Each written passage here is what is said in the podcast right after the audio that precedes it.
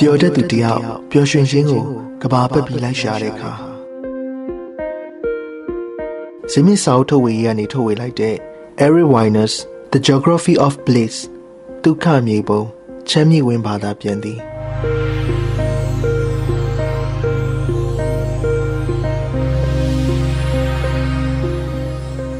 ဘာသာပြန်သူ၏အမှားကျွန်တော်ဟာခီးထွက်ရတာကိုသဘောကျတဲ့သူမဟုတ်ပါအိမ်ထဲကအိမ်ပြင်မထွက်ပဲ အခန်းထဲမှာရုပ်ရှင်ကြည့်ရင်စာအုပ်ဖတ်ရင်အချိန်ကုန်တာများပါတယ်။ဒါပေမဲ့မိဘတွေကအစိုးရဝန်ထမ်းတွေဖြစ်တဲ့အတွက်ငငယ်ကလေးက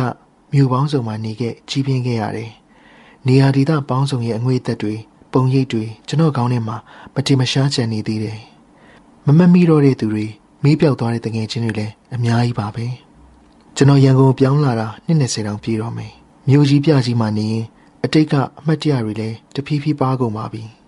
အရင်တော့ကနေခဲ့တဲ့နေရာတွေမှာကျွန်တော်ပြောခဲ့သလားမပြောခဲ့ဘူးလားဆိုတာတော့တေချာမမှတ်မိတော့ဇနီးဖြစ်သူက The Geography of Bliss စာအုပ်ကိုဘာသာပြန်မှုအကြံပေးတော့ကျွန်တော်ကြောင်တောင်တောင်ဖြစ်သွားတယ်ကျွန်တော်လိုခီးသွားရတာဝါသနာမပါတဲ့သူတယောက်အနေနဲ့ခီးသွားမှတ်တမ်းလိုဖြစ်နေတဲ့ဒီစာအုပ်ကိုအစဉ်ပြေအောင်ဘာသာပြန်နိုင်ပါမလားကျွန်တော်စာအုပ်ကိုဖတ်ကြည့်ရယ်ခီးသွားမှတ်တမ်းတသက်မဟုတ်ပဲ နေရာဒေသတွေနဲ့ပျော်ရွှင်ခြင်းဆိုတဲ့အရာရဲ့ကြားကဆက်နွယ်မှုကိုလိုက်ရှာတဲ့မှတ်တမ်းတစ်ခုဖြစ်နေတယ်။ဖတ်လို့ကောင်းတယ်၊တွက်တယ်။မူရင်းစာရေးဆရာ Eric Weiner ဟာပျော်တတ်တဲ့သူမဟုတ်ဘူး။အလကားနေရင်စိတ်ညစ်စိတ်တူစိတ်ပူနေတတ်သူ။ဒီတော့သူ့အတွေ့အကြုံတွေဟာပိုပြီးစိတ်ဝင်စားဖို့ကောင်းလာတယ်။ကျွန်တော်ဘာသာပြန်သူကိုယ်တိုင်လည်းသိမပြောတတ်ပါ။ခီးသွားရတာလည်းဝါသနာမပါပါ။ဒါပေမဲ့ပျော်ရွှင်ခြင်းရဲ့လျှို့ဝှက်ချက်တွေကိုတော့ကျွန်တော်သိချင်တယ်။စာဖတ်သူတွေကိုလည်းသိစေချင်တယ်။ မူရင်းစာအုပ်ဟာ2008ခုနှစ်လောက်တုန်းကထွက်ခဲ့တာဖြစ်တဲ့အတွက်တချို့အချက်လက်တွေမှားယွင်းနေတာခင်းနောက်ကျနေတာရှိနိုင်ပါတယ်။ဒါတွေကိုအခုခေတ်နဲ့ညီအောင်ကျွန်တော်မပြင်တော့ပါ။မူရင်းစာရေးဆရာရဲ့အတွေ့အကြုံပုံရိပ်တွေကိုသူခေတ်သူအခါတိုင်းမြင်ရဖတ်ရတာအကောင်းဆုံးဖြစ်လိမ့်မယ်လို့ယူဆလို့မပြင်တော့တာပါ။ဒုက္ခမြေပုံစာအုပ်ထဲမှာအခန်း၁၀ခန်းပါပါတယ်။နိုင်ငံ၁၀ခုရဲ့အကြောင်းဖတ်ရပါလိမ့်မယ်။အစီအစဉ်လိုက်ဖတ်ရင်တော့အကောင်းဆုံးပါ။ဒါပေမဲ့ကိုစိတ်ဝင်စားတဲ့နိုင်ငံအကြောင်းပဲဖတ်ချင်လဲ ကြော်ဖတ်နိုင်ပါတယ်ပြဿနာမရှိပါစာဖတ်ပြီးသွားတဲ့အခါပျော်ရွှင်မှုကြောင့်တပိုင်းတစပိုနားလေသွားမလားနိုင်ငံတွေယဉ်ကျေးမှုတွေကြောင့်နည်းနည်းလေးပိုသိသွားမလားဒါမှမဟုတ်ဘာမှမရလိုက်ပဲပြင်းစရာခီးတစ်ခုသွားလိုက်ရသလိုညင်းငွေသွားမလားဆိုတာတော့ကျွန်တော်လည်းမသိပါဘလို့ပဲဖြစ်ဖြစ်စာဖတ်သူအဆင်ပြေပါစေလို့ဆုတောင်းပါတယ်ဂျေဇုပါချမ်းမြေဝင်း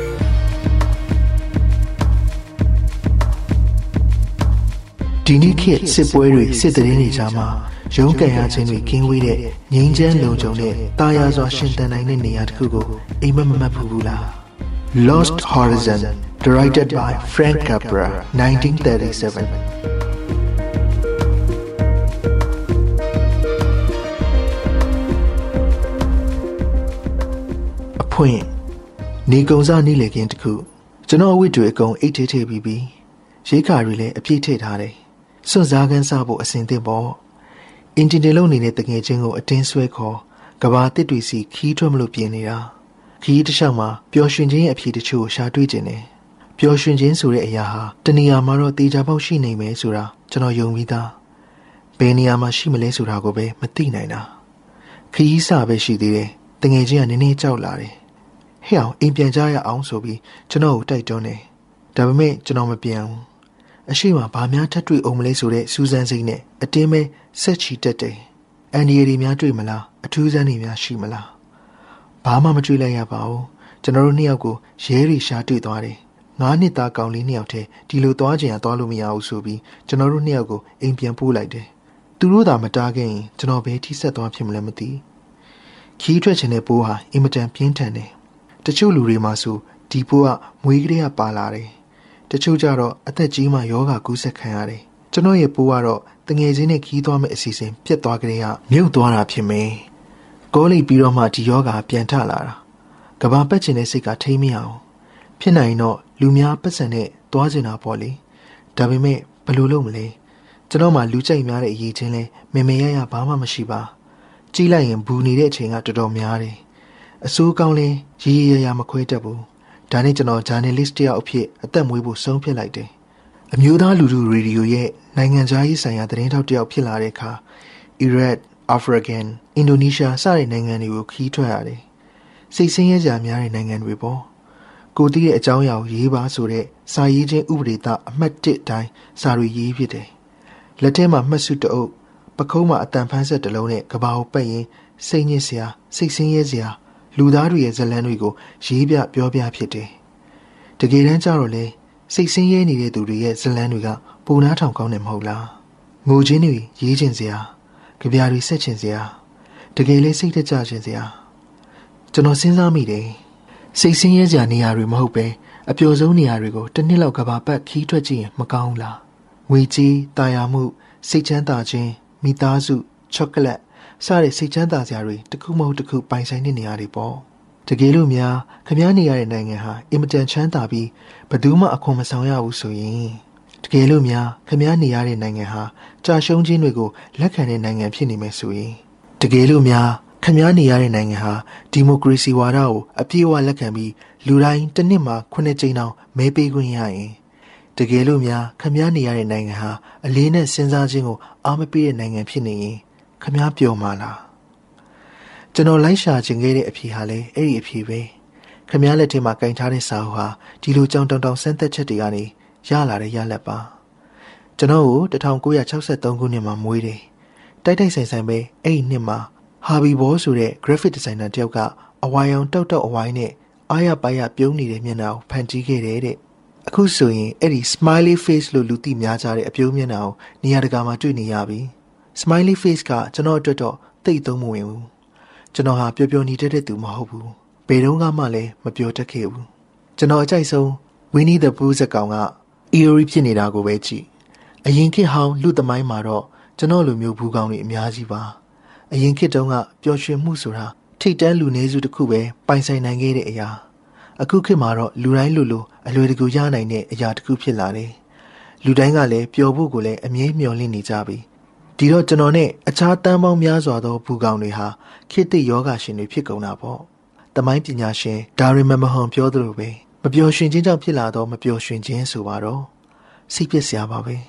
ပျော်ရွှင်ဖို့အတွက်ကျွန်တော်တက်နိုင်တဲ့လောက်တော့ကြိုးစားခဲ့ပါတယ်မကြိုက်တဲ့တက်ကြမ်းဆိုတာရှိကိုမရှိခဲ့ဘူးကျွန်တော်စာအုပ်စင်ကိုကြည့်ပျော်ရွှင်ခြင်းဟာတင့်လက်တကမ်းမှာတင့်နှလုံးသားထဲမှာဆိုတဲ့စာအုပ်တွေနဲ့အပြည့်အဲ့ဒီစာအုပ်တွေကပြောတယ် ကျွန်တော်မပြောနိုင်တာရင်ဘက်ထဲကဒဏ်ရာတွေကိုမတူးဖော်နိုင်လို့တဲ့မဟုတ်ဘူးပျော်ရွှင်ခြင်းဟာကျွန်တော်တို့စိတ်ထဲရင်ထဲမှာရှိတာမဟုတ်ဘူးအပြင်ဘက်မှာရှိနေတာအထင်းနဲ့အပြင်ဟာတည်တည်ချာချာမြင်းချောင်းသားထားသလိုကွဲကွဲပြားပြားတော့မရှိဘူးအင်္ဂလိပ်ဒသနပညာရှင်အလန်ဝက်ကဥပမာပေးပြီးပြောဘူးတယ်ကျွန်တော်ဆက်ဝိုင်းတဝိုင်းပုံဆွဲပြတယ်ဘာလို့မြင်တယ်လဲလို့လူတွေကိုမေးကြည့်တယ်တော်တော်များများဆက်ဝိုင်းဆက်ဝိုင်းပြား ဒါမှမဟုတ်ဆက်လုံးပုံဆွဲထားတာလို့ဖြေကြတယ်နိုင်ငံပေါ်ကအပေါက်ဝိုင်းပုံဆွဲထားတာလို့ဖြေတဲ့သူမရှိသလောက်ပဲလူများစုကအတွင်းကိုပဲအရင်စဉ်းစားကြတာအပြင်ဘက်ကိုထွက်ပြီးမစဉ်းစားကြဘူးဒါပေမဲ့အပြင်နဲ့အတွင်းဆိုတာခွဲလို့မရဘူးအပြင်ဆိုတာမရှိရင်အထဲဆိုတာလည်းမရှိနိုင်ဘူးတနည်းအားဖြင့်ပြောရရင်ကျွန်တော်တို့ဘလူလူတွေလဲဆိုတာကျွန်တော်တို့ရောက်နေတဲ့နေရာနဲ့လည်းအများကြီးသက်ဆိုင်နေနေရာလို့ပြောတဲ့အခါမှာရုပ်ပိုင်းဆိုင်ရာပတ်ဝန်းကျင်ကိုပဲရည်ရွယ်တာမဟုတ်ပါ ကျွန်တော်တို့အားလုံးကိုလွှမ်းခြုံထားတဲ့ယဉ်ကျေးမှုပတ်ဝန်းကျင်လည်းပါပါတယ်ယဉ်ကျေးမှုဆိုတာကျွန်တော်တို့စီးမျောနေတဲ့ပင်လယ်ပြင်တငိမ့်ငိမ့်လူးနေရင်မျောနေရင်အပြင်ထွက်လိုက်တော့မှသာပင်လယ်ရှိမှန်သတိထားမိသလိုပတ်ဝန်းကျင်ယဉ်ကျေးမှုဟာပျော်ရွှင်ခြင်းအတွက်အင်မတန်အရေးပါတယ်စကားစုတွေဖွဲ့ရင်ကျွန်တော်တို့ဟာပျော်ရွှင်မှု happiness နဲ့တည်နေရာ geography နှစ်ခုကိုမသိစိတ်ထဲမှာပေါင်းစည်းလိုက်ပြီးပျော်ရွှင်မှုဆိုတဲ့အရာနောက်တကောက်ကောက်လိုက်ကြတယ်။မြေပုံထဲမှာရှိတဲ့နေရာတစ်ခုလိုခြေရာခံကြတယ်။ မြေပုံမှန်ကိရိယာမှန်တွေသုံးပြီးရှာရင်အဲ့ဒီနေရာကိုတွေ့နိုင်မယ်လို့ထင်ကြတယ်။ကာရီဗီယန်ပင်လယ်ကျွန်းဆွယ်တွေဘက်ကိုခီးသွားရင်ငါသာဒီနေရာမှာအမြဲနေရရင်အရန်ပျော်မှာပဲလို့စဉ်းစားမှုတဲ့သူတိုင်းကျွန်တော်အခုပြောနေတာကိုနားလည်မှာပါ။ပျော်ရွှင်ခြင်းဆိုတဲ့စိတ်ကူးတွေရဲ့နောက်မှာမတိမတာရှိနေတဲ့အရာတစ်ခုကအပျော်ဆုံးနေရာဟာနတ်ဘုံနန်းလိုပြီးပြည့်စုံသောနေရာဖြစ်တယ်ဆိုတဲ့ယုံကြည်ချက်ပျော်ရွှင်မှုအတိဖုံးလွှမ်းနေတဲ့နတ်သမီးကျွန်းဆိုတဲ့နေရာကိုပလီတိုရဲ့စိတ်ကူးထဲမှာပုံဖော်ခဲ့ပူတယ်။ အေဒင်ဥယျာဉ်ဟာအပြင်မှာတကယ်ရှိတဲ့နေရာတစ်ခုလို့အရင်ခေတ်လူတွေကယုံခဲ့ကြတယ်။ဥယျာဉ်ရှိတဲ့နေရာကိုမြေပုံထဲမှာတောင်ထည့်ဆွဲခဲ့ကြသေးတယ်။တိုင်ဂရက်မြစ်နဲ့ယူဖရိတ်မြစ်နှစ်ဆင်းစုံတဲ့နေရာဒီကနေ့ခေတ်အီရတ်နိုင်ငံပေါ့ရှေးခေတ်ဥရောပတိုက်သားတွေဟာနတ်ပြည်အရှာထွက်တဲ့ခီးစဉ်တွေမစခင်အာရမစ်ဘာသာစကားသခင်ယေရှုပြောခဲ့တဲ့ဘာသာစကားကိုတက်အောင်တင်ကြတဲ့ကျွန်တော်လည်းဒုက္ခတိုင်းပြည်ကိုအရှာထွက်တဲ့အခါ ဘာသာစကားအသစ်တစ်ခုတော့ယူသွားခဲ့တယ်။ပျော်ရွှင်မှုသိပ္ပံပညာတွေကနေပေါ်ထွက်လာတဲ့ဒုက္ခဘာသာစကားအသစ်ဆိုပါတော့အကောင်းမြင်စိတ်ပျော်ရွှင်ခြင်းကိန်းတည်အစရှိတဲ့ခေတ်သစ်ပျော်ရွှင်ရေးစကားစုတွေကိုပြန်လေ့လာတယ်။ကျန်းစာအုပ်တော့မပါဘူး။ Lonely Planet ခီးသွွားလက်ဆွဲစာအုပ်တချို့နဲ့လူတစ်ယောက်ရဲ့ဥတီချက်ဆိုတာနေရာမဟုတ်ဘူးအမြင်သစ်တွေသာဖြစ်တယ်ဆိုတဲ့ခံယူချက်တော့ပါတယ်။ဒီလိုနဲ့မီယာမီမြို့ရဲ့မီယာမီဆိုတဲ့နေရာဟာလဲလူတချို့ရဲ့အမြင်မှာတော့ဒုက္ခပုံတစ်ခုပဲ နေသားတဲ့နေ့တစ်နေ့မှာကျွန်တော်ပစ္စည်းတွေကိုအိတ်ထဲထည့်အိမ်ကနေထွက်တယ်စိတ်ထဲမှာတော့တည်ပြီးသားအတိတ်ပဲမရှိရဲ့ခီးစဉ်ကြီးဆိုတာကျွန်တော်9နှစ်သားအရွယ်တုန်းကခက်တီတီနဲ့ခီးထွက်ဖို့ကြိုးစားခဲ့တယ်လို့ပါပဲပြီးတော့စာရေးဆရာ Eric Hoffer ကလည်းပြောခဲ့ပူသေးတယ်ပျော်ရွှင်မှုကိုလိုက်ရှာနေသည်တကယ်ပြောရမှာမဟုတ်ဘူးတဲ့ရပါတယ်အခုလည်းပြောနေတာမှမဟုတ်တာဘာမှဆုံးရှုံးစရာမရှိပါန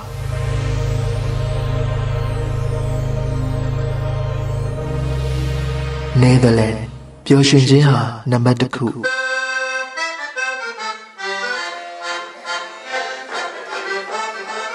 သူများတာယာပျော်ရွှင်ပွဲရာအပြုအမူတွေလုပ်နေတာကိုကြည့်ရင်ကိုကိုယ်တိုင်လဲတာယာလာတက်ခြင်းဟာလူတဘာဝတစ်ခုပါဒီချက်ကြောင့်အောင်မြင်လူကြိုက်များနေတဲ့လုပ်ငန်းနှစ်ခုရှိတယ်အပြာကားတွေနဲ့ကော်ဖီဆိုင်တွေအမေရိကန်တွေကပထမတစ်ခုကိုတစ်ဖက်ကန်းခတ်ကျွမ်းကျင်နေပြီးဥရောပသားတွေကကော်ဖီဆိုင်လုပ်ငန်းမှာပူကျွမ်းကျင်ကြတယ် ကော်ဖီဆိုင်တစ်ခုမှာအစားအသောက်ကောင်းဖို့ကော်ဖီကောင်းဖို့သိအရေးမကြီးပါ Tel Aviv မြို့မှာရှိတဲ့ကော်ဖီဆိုင်တစ်ခုမှာဆိုရင်အစားအသောက်ကော်ဖီဘာမှမရောင်းဘူးတဲ့ဗကန်လွတ်ခွက်လွတ်တွေပဲချပေးပြီးပတ်စံတောင်းတယ်လို့ကြားဘူးတယ်ကော်ဖီဆိုင်ဟာကြည့်စရာပြစစ်စင်တစ်ခုလိုပဲကော်ဖီတောက်သူတွေဟာဇက်ဆောင်လည်းဖြစ်တယ်ပရိသတ်လို့ပြောရင်လည်းမှန်တယ်ရော်တဒမ်မြို့လေကျွန်တော်တဲတဲ့ဟိုတယ်နဲ့မလှမ်းမကမ်းမှာကော်ဖီဆိုင်ကောင်းကောင်းတစ်ခုတွေ့ထားတယ်ဆိုင်ကကြီးသလိုနွေးနွေးထွေးထွေးလေးရှိတယ် ဟောင်းတယ်လို့လို့တစ်တယ်လို့လို့တစ်သားကျန်းကင်းတွေကကောင်းသလောက်ကျမ်းမတိုက်ထားတာလေတော်တော်ကြာပြီဘီယာတစ်ခွက်မှာနိုင်ပေါင်းများစွာကျူးတရတောက်ပြီးထိုင်လို့ကောင်းမယ့်နေရာမျိုးဆိုင်ထဲမှာအကုန်လုံးနှီးပါဆလိတောက်နေကြတယ်ကျွန်တော်လည်းဆေးပြင်းလေးတစ်လိပ်ထုတ်ပြီးမီးညှိလိုက်တယ်ဒီကော်ဖီဆိုင်ထဲမှာအချိန်ကပိုပြီးနှေးသွားသလိုပဲဘေးပတ်ဝန်းကျင်ကအသေးစိတ်အရာတွေကိုပိုသတိထားမိစေတယ်ထိုင်ကိုရှိတစ်ခုမှထိုင်နေတဲ့အမျိုးသမီးတယောက်ကိုကျွန်တော်သတိထားမိတယ်သူ့ရဲ့ခြေထောက်နှစ်ချောင်းကို အနားအတန်းတစ်ခုပေါ်မှာတင်ထားတယ်။သူ့ရှိကတယောက်ယောက်ဖြတ်သွားတော့မယ်ဆိုရင်သူ့ခြေထောက်နှစ်ချောင်းကိုတကားလေးတစ်ခုလိုမြှောက်ပြီးဖယ်ပြီးတယ်။ Trapeze ဘီယာဆိုတာကိုကျွန်တော်မှားလိုက်တယ်။ပုံမှန်ဆိုရင်တော့ဘီယာနွေးနွေးမကြိုက်ဘူး။ဒီဘီယာကိုတော့ကြိုက်တာ။ပပက်လည်းမှာ Dash ဘာသာစကားနယ်သာလန်ဘာသာစကားနဲ့ပြောနေတဲ့စကားသံတွေစူညံနေတယ်။နားထဲမှာကြားဘူးသလိုလိုဘယ်မှာကြားဘူးမှမမှတ်မိဘူး။ပြီးမှသတိရသွားတယ် dash ဘာသာစကားဟာ အင်္ဂလိပ်စကားကိုပြောင်းပြန်ပြောတဲ့အတန်နဲ့တော်တော်တူတယ်။ digital ခေတ်မတိုင်ခင်ကအတန်ဖမ်းတဲ့အခါကျွန်တော်သတင်းကက်ဆက်ခွေတွေနဲ့အလုပ်လုပ်ရတယ်။ကက်ဆက်ခွေတွေကိုနောက်ပြန်ရရင်ထွက်တဲ့အတန်ကအခုကြားတဲ့ dash စကားအတန်နဲ့တော်တော်တူတာပဲ။ coffee ဆိုင်ထဲမှာထိုင်ရင်ဘီယာနွေးနွေးကိုမျိုးချရင်စဉ်းစားမိတယ်။ dash တွေစကားပြောနေတာကိုအတန်သွင်းနောက်ပြန်ပြန်ဖွင့်ကြည့်ရင်အင်္ဂလိပ်တန်ထွက်လာမလား။ခမားထင်တယ်လို့ပါပဲကျွန်တော်မှဖြုံးစရာအချိန်ကတော်တော်များနေတာ။ ဥရောပကော်ဖီဆိုင်တွေရဲ့အဓိကရည်ရွယ်ချက်ကလည်းအချိန်ဖြုံးဖို့ပဲကိုကိုကိုလုံးဝအပြစ်မတင်ပဲတမိတမောထိုင်ငေးဖို့ကမ္ဘာအခမ်းအနားဆုံးတွေးခေါ်ပညာရှင်အများစုဟာဥရောပသားတွေဖြစ်နေတာမထူးဆန်းဘူးကော်ဖီဆိုင်တွေမှာအချိန်အကန့်အသတ်မရှိငေးမောတွေးတောရင်းအတွေးခေါ်တဲ့တွေအတ္တဘဝအမှန်ဝါဒတွေခေါင်းထဲကိုရောက်လာတာမျိုးကျွန်တော်ကတော့အတွေးခေါ်တဲ့တခုဖန်တီးဖို့ရောက်လာတာမဟုတ်ဘူးပြင်းသစ်လို့ပြောရရင်ပျော်ရွှင်မှုကိုအမဲလိုက်တယ်လို့လိုက်ရှာဖို့ ပျော်ရွှင်မှုသူတေသနပညာရှင်ရဲ့ဖခင်ကြီးလို့ပြောလို့ရတဲ့ Dash Professor Rubin Hoban ကကျွန်တော်ရဲ့ပထမဆုံးသားကောင် Bin Hoban ဟာကမ္ဘာပျော်ရွှင်မှု database လို့ခေါ်တဲ့အချက်လက်ပေါင်းချုပ်ကိုစုဆောင်းပြုစုနေတဲ့သူနောက်နေတာမဟုတ်ဘူးတကယ်ရှိတယ်ကျွန်တော်တို့လူသားတွေကိုဘလို့အရာမျိုးတွေကပျော်ရွှင်စေတယ်ဘယ်အရာတွေကစိတ်ဆင်းရဲစေတယ်ပြီးတော့ကျွန်တော်စိတ်ဝင်စားဆုံးဖြစ်တဲ့ကမ္ဘာအပျော်ရွှင်ဆုံးနေရာတွေဟာဘယ်လိုနေရာတွေဖြစ်တယ်စတဲ့အချက်လက်တွေကိုဒီ database ထဲမှာ တနေရာထဲမှာစုဆောင်းထားတာပျော်ရွှင်ခြင်းစီကိုသွားမဲ့ဒုက္ခမြေပုံသာတကယ်ရှိတယ်ဆိုရင်သူ့စီမှာသိလွန်စားတစ်ခုခုရှိဖို့သိကြတယ်ကျွန်တော်ကော်ဖီဆိုင်ကနေမထချင်ထချင်နဲ့ထဟိုတယ်ကိုညစာစားဖို့ပြန်နေရော်တဒမ်မြို့ဟာအရန်လာတဲ့နေရာတော့မဟုတ်ဘူးမိုင်းတိုင်းတိုင်းနဲ့ပြင်းစရာစိတ်ဝင်စားစရာရှုခင်းတဲ့သိမ့်မရှိရော်တဒမ်မှာ dash လူမျိုးတွေနဲ့တိုင်းတစ်ပါးသားတွေရောတွေ့နေထိုင်နေတာကတော့စိတ်ဝင်စားစရာကောင်းတယ်စန့်ကျင်ဘက်ယဉ်ကျေးမှုတွေပေါင်းစည်းနေတာကို မြို့ထဲမှာကလီယိုပက်ထရာလို့နာမည်ပေးထားတဲ့လိန်ပစ္စည်းရောင်းတဲ့ဆိုင်တစ်ခုရှိတယ်။မန်မရီပေါက်နောက်မှာလိန်တန်အတုတွေအရွယ်ပေါင်းစုံအယောင်ပေါင်းစုံနဲ့အစီအီအစစ်နဲ့ခွဲမရအောင်အဲ့ဒီဆိုင်နဲ့မလန်းမကမ်းမှာဘာသာရေးအဆောက်အဦတစ်ခုရှိနေတယ်။စန့်ကျင်ဘက်တွေပေါင်းနေတဲ့နေရာလေ။လမ်းတနေရာရောက်တော့စီးကြောင်နဲ့တင်းတင်းကျွန်တော်နှာခေါင်းထဲဝင်လာတယ်။အရှိကိုနည်းနည်းဆက်လျှောက်တော့အေယာမဖက်နဲ့အဝါရောင်ကြီးတစ်ခုကိုစတိုးဆိုင်ရှိတက်ချိတ်နေတဲ့သူတယောက်တွေ့တယ်။ လမ်းပေါ်မှာအရှိလေပိုင်းလူမျိုးနှစ်ယောက်ပါတစ်ဖက်စီကိုနမ်းပြီးနှုတ်ဆက်နေကြတယ်။ဒီလူတွေအားလုံးဘယ်နေရာဘယ်လိုရောက်လာသလဲကျွန်တော်မသိဘူး။တေချာတာတစ်ခုကတော့ဒီလူတွေတွေကတချို့ဟာယဉ်ကျေးမှုလုံးဝကွဲပြားတဲ့နေရာအသီးသီးကနေရောက်လာကြတာဒီတော့ဒီမျိုးရဲ့လေးတူထဲမှာစေးကြောင်းနဲ့အပြင်တင်းမာမှုအငွေသက်တွေပါပါဝင်နေတာစမ်းတော့မစမ်းဟိုတေးထမင်းစားခန့်ခက်တီးတီးနွေးနွေးထွေးထွေးရှိပါတယ်ဒက်ရှ်လူမျိုးတွေဟာတက်တောင့်တက်တာနွေးနွေးထွေးထွေးဖြစ်အောင်နေတတ်တယ် ကျွန်တော်ကညွန့်ဟင်းရည်တပွဲမှားလိုက်တယ်အရသာကောင်းသားပဲဇပွဲတို့ကကျွန်တော်ပကံကိုတင်းရင်ပြောတယ် intercourse လူသေးလားအကိုခမညာ intercourse လေးကို intercourse လိုချင်ရတယ်ဗျကျွန်တော်စိတ်ထဲမှာဖះဖះ dash လူမျိုးတွေတော်တော်ပွင့်လင်းပါလားပေါ့ပြီးတော့မှစဉ်းစားမိတယ်သူပြောနေတဲ့ intercourse မဟုတ်ဘူး intercourse လို့ပြောတာပဲဟင်းပွဲတစ်ပွဲနဲ့နောက်တစ်ပွဲကြာဘာသာအုံးမလဲလို့မေးတာ哦ဟုတ်ကဲ့ကျွန်တော်ပြန်ဖြေလိုက်တယ်တော်သေးတာပေါ့ ဒါနဲ့ပဲဘန်ဝါဆန်ဟိုတယ်ရဲ့တမင်းစားကအလယ်မှာ intercourse ကိုကျွန်တော်အေးစစ်စစ်စားတယ်ဘီယာလေးတော့အပြင်ဘက်ကိုငင်းဘာမှမလုပ်ပဲထိုင်နေတယ်။စပွဲတူကနောက်ဟင်းတပွဲဖြစ်တဲ့ဆယ်မွန်၅ကင်ကိုယူလာတော့မှပဲကျွန်တော်ရဲ့ intercourse လဲပြီးသွားတော့တယ်။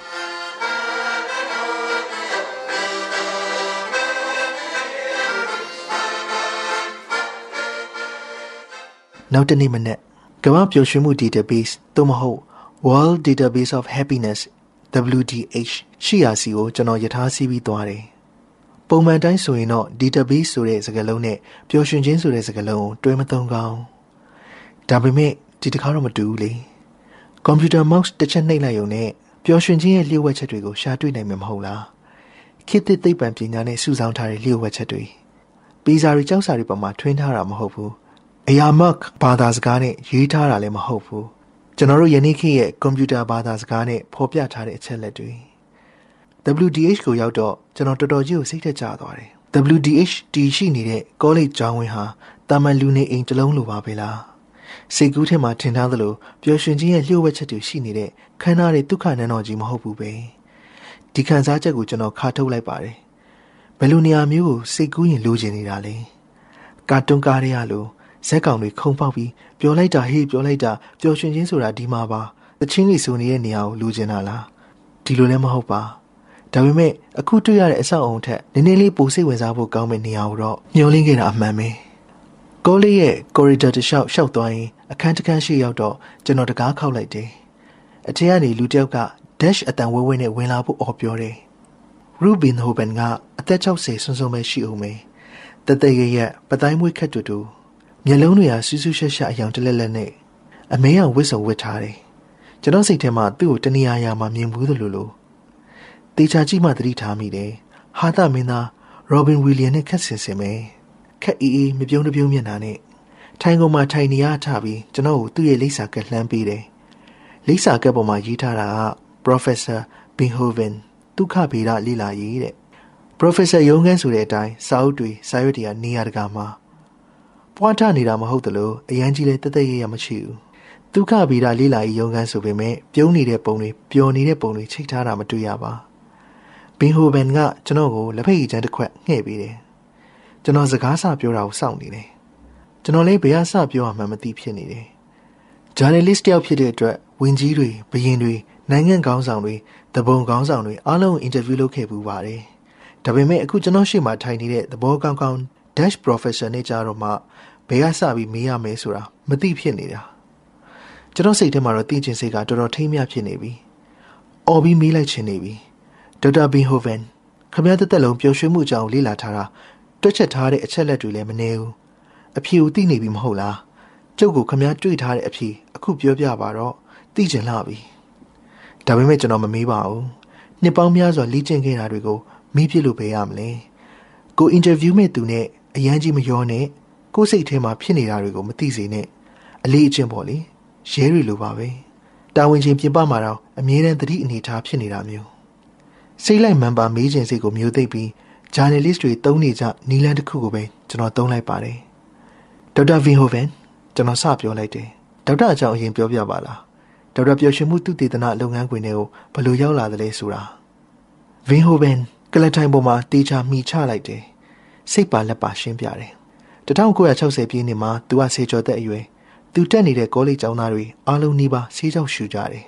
ချီကွေဗာရာတီရှပ်တွေလည်းဝတ်ကြတယ်ပြီးပြည့်စုံတဲ့လူမှုပတ်ဝန်းကျင်ကြောင့်အားပါတရဆွေးနွေးကြတယ်ဘင်ဟိုဗင်လည်းဆေးကြောက်ရှူခဲ့ဘူးတယ်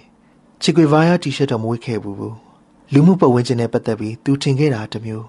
လူပတ်ဝန်းကျင်တစ်ခုရဲ့စီးစနစ်ကိုကြည့်ပြီးကောင်းမကောင်းဆုံးဖြတ်မယ်စားတွက်ချက်လို့ရတဲ့ရလက်တစ်ခုကိုကြည့်ပြီးဆုံးဖြတ်ရင်ပိုမကောင်းဘူးလားလို့ဗင်ဟိုဗင်ကတွေးတယ် ဒီလူမှုပတ်ဝန်းကျင်မှာနေထိုင်နေတဲ့သူတွေဖြိုနေသလားစိတ်ညစ်နေသလားဗင်ဟိုဗင်နဲ့သူရဲ့ကောင်းကချစ်ကွေပါမဟုတ်ဘူးသူကိုးကွယ်ခဲ့တဲ့သူက19ရာစုနှစ်လောက်မှာထင်ရှားခဲ့တဲ့လက်တွေ့အသုံးချဝါဒရဲ့ဖခင်ကြီးဂျေရာမီဘန်တန်အခမ်းအနားဆုံးကိန်းဂဏန်းတွေရဲ့အကြီးမားဆုံးပျော်ရွှင်မှုဆိုတဲ့ဘန်တန်ရဲ့နေရာမှာဟာဘင်ဟိုဗန်အတွက်ကိုးကွယ်ရာတစ်ခုလိုပဲဂျေရာမီဘန်တန်တီရှပ်ဆိုတာများရှိခဲ့ရင်တေချာပေါက်ဝတ်ခဲ့အောင်ပါဘင်ဟိုဗန်ဟာ လူမှုဗေဒပညာကိုလေ့လာနေခဲ့တဲ့သူအဲ့ဒီခေတ်ကာလဝန်းကျင်မှာလူမှုဗေဒပညာဆိုတာစိတ်ကြောင်ခြောက်ခြားဖြစ်နေတဲ့လူပတ်ဝန်းကျင်တွေကိုအထူးကထားပြီးလေ့လာတဲ့ပညာသူနဲ့ຫນွယ်နေတဲ့စိတ်ပညာဗေဒဆိုရင်လည်းအယူတွေကိုလေ့လာဖို့လောက်ပဲသုံးခဲ့တာလေ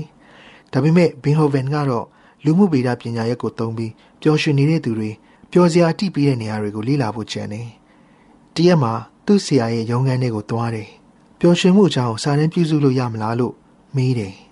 င်ဟိုဗင်နှင့်ဆရာကအရက်မတော့ဆဲလိမ့်မတော့ဘွေးတွေတန်းစီရထားတဲ့တကယ့်ပညာတတ်ကြီးဆရာပြန်ပြောတယ်မင်းပါဇက်ကိုပိတ်နောက်ကိုလည်းတသက်လုံးဒီအကြောင်းထပ်မပြောနဲ့ပျော်ရွှင်ခြင်းဆိုတာအလေးနဲ့ထားပြီးလေးလာရမယ့်အကြောင်းအရာမဟုတ်ဘူး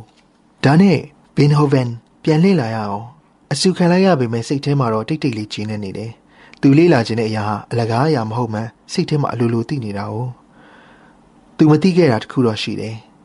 သူ့ဆရာသူ့ကိုစူနေတဲ့အချိန်မှာတကဘာလုံးကသိပ္ပံပညာရှင်တွေကပျော်ရွှင်မှုသိပ္ပံပညာရက်ကိုစတင်ပြီးလေ့လာနေကြပြီအခုချိန်မှာတော့ဘင်ဟိုဗန်ဟာပျော်ရွှင်မှုဗေဒပညာရက်မှာရှေ့တန်းကဥဆောင်လေ့လာနေသူတူဖြစ်နေပြီဒီပညာရဲ့လေ့လာသူတွေထုတ်ဝေထားတဲ့စာတမ်းတွေလည်းမနှင်းမနှောပဲ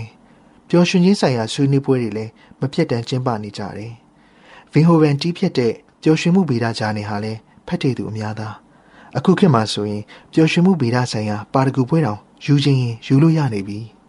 ဗင်ဟိုဗန်ရဲ့တငယ်ချင်းတချို့ကတော့သူ့လုံနေရာတွေကိုသဘောမတူကြအောင်ပျော်ရွှင်မှုကိုလေ့လာတာတလဲစပင်ကောင်းအလကားချိန်ကုန်နေပေါ့ဒါပေမဲ့ဗင်ဟိုဗန်ရဲ့ရှာဖွေတွေ့ရှိချက်တွေကိုတော့အတိမတ်မပြုလို့မရပြန်ဘူး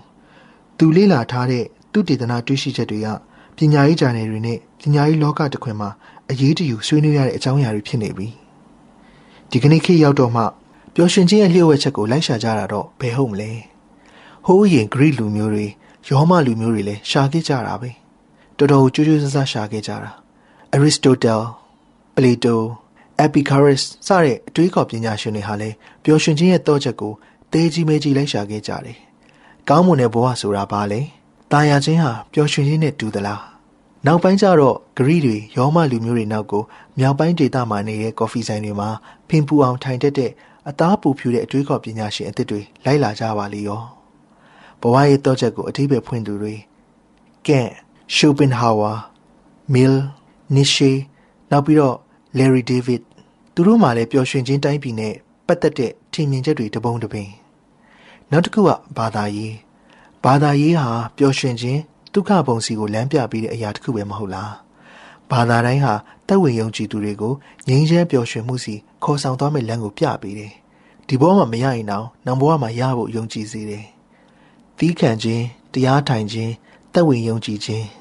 ဂျူးလူမျိုးတွေကက်သလစ်ဘာသာဝင်တွေကြတော့အပြစ်ကိုဝန်ခံခြင်းစတဲ့နီးနာနီးတီးတွေကနေတဆင့်ဒုက္ခပုံစီရောက်ဖို့လမ်းညွှန်ကြတယ်